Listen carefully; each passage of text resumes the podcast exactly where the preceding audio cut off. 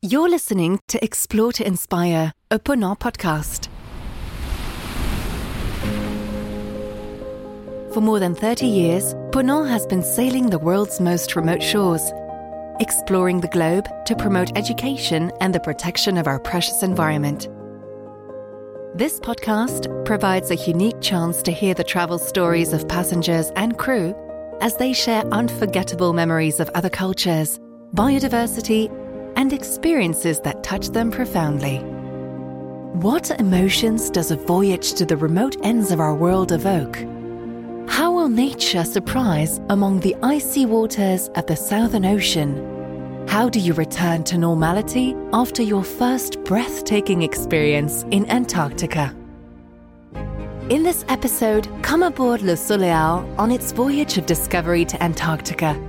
Listen to the fascinating and entertaining tales of Emmanuel, who during his very first expedition with Ponant was spellbound by an encounter with a blue whale. It was a surprise appearance that made disembarking onto the pack ice even more memorable. It was a few years ago, but I remember it as if it was yesterday. It was the first time we sailed with Ponant. We'd been watching programs about Ushuaia for a while, and we were really attracted to the Antarctic Peninsula and its fauna. As unconditional animal lovers, we'd always wanted to see the penguins, whales, and seals with our very own eyes. It was our dream back then, and we both wanted to make it a reality. We were not disappointed. That wasn't the sort of cruise you'd usually imagine. It was more like an expedition. It's difficult to describe the feeling when arriving on the Antarctic Peninsula. There's something so beguiling about it. You feel cut off from the rest of the world. It's as if time has stopped. One morning, I think it was our second day in Antarctica, we reached the ice pack on board a small Zodiac with a naturalist guide. As we disembarked, we followed our guide's instructions to be as careful as possible so as to preserve the site and not to leave any trace of our visit. And then it happened. We finally experienced the incredible feeling of stepping onto the ice floe. It's quite an unusual sensation because the ice floe is constantly shifting, so you're always moving. My wife and I listened closely to what the guides were saying about the whales and their behavior, but at the same time, we couldn't help being distracted by the fascinating landscape surrounding us. So, there we were, already feeling fulfilled, when we heard a noise. It was an enormous exhalation, a sound I'd never heard before so unusual that it's difficult to reproduce. I describe it as really intense, a kind of big. It was the breath of a blue whale that had emerged from the water right next to us. It was incredible to see how such a huge and imposing animal could move so gracefully.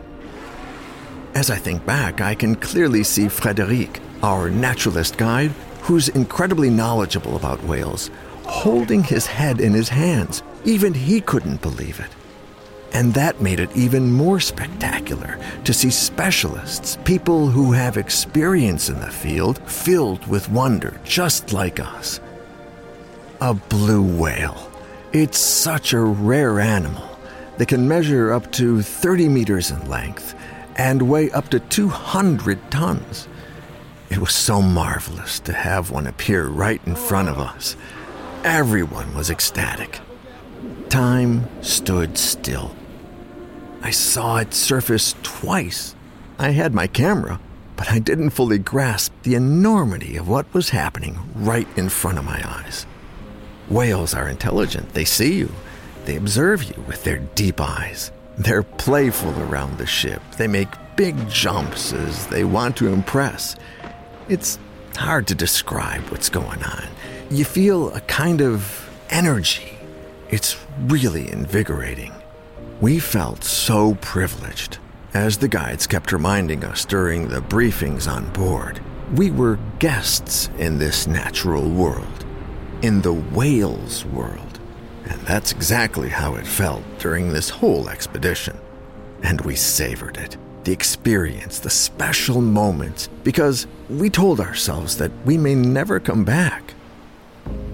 Antarctica is light years away from our own world. There, nothing defines us. The captain had warned us that we would be different afterwards, that we would become ambassadors. That's exactly what happened. Sharing incredible experiences and emotions as part of a small group creates strong bonds. We really got to know the naturalists and our fellow passengers. Every evening there were conferences where we discussed the day, and everyone took part. We ate with the crew members as well. There was a closeness. The staff on board knew everyone's first name. It was like a big family. This trip to Antarctica will remain engraved on my memory for the rest of my life. My wife and I kept a notebook through the expedition in which we wrote every day. At the end of the trip, we gave it to Elsa, one of the naturalist guides, so that she could add a little note. She actually passed it on to all the other specialists, and they each wrote or drew something in the book pictures of a krill or a penguin. All of them priceless memories. We now have a whole drawer dedicated to Ponant and our voyage. For me, it was the experience of a lifetime. It was not just visual, not just images.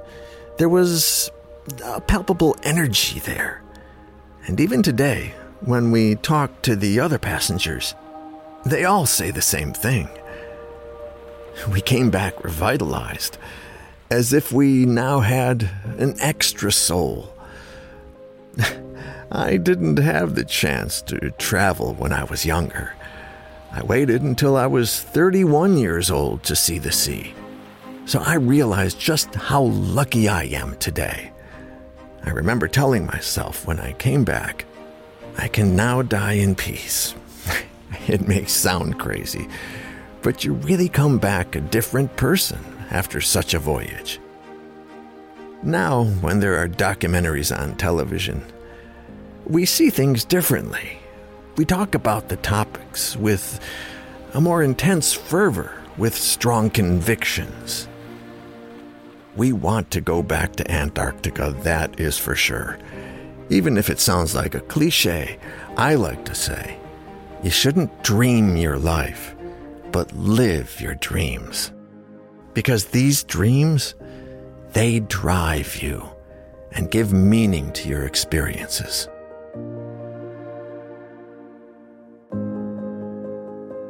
You have just listened to Explore to Inspire, the Ponant podcast. To prolong this escape to remote and wondrous destinations, join our community of enthusiasts on the Ponant social networks or visit our blog escales.ponant.com. We hope to see you soon to share more beautiful stories on our next podcast episode and on board our ships.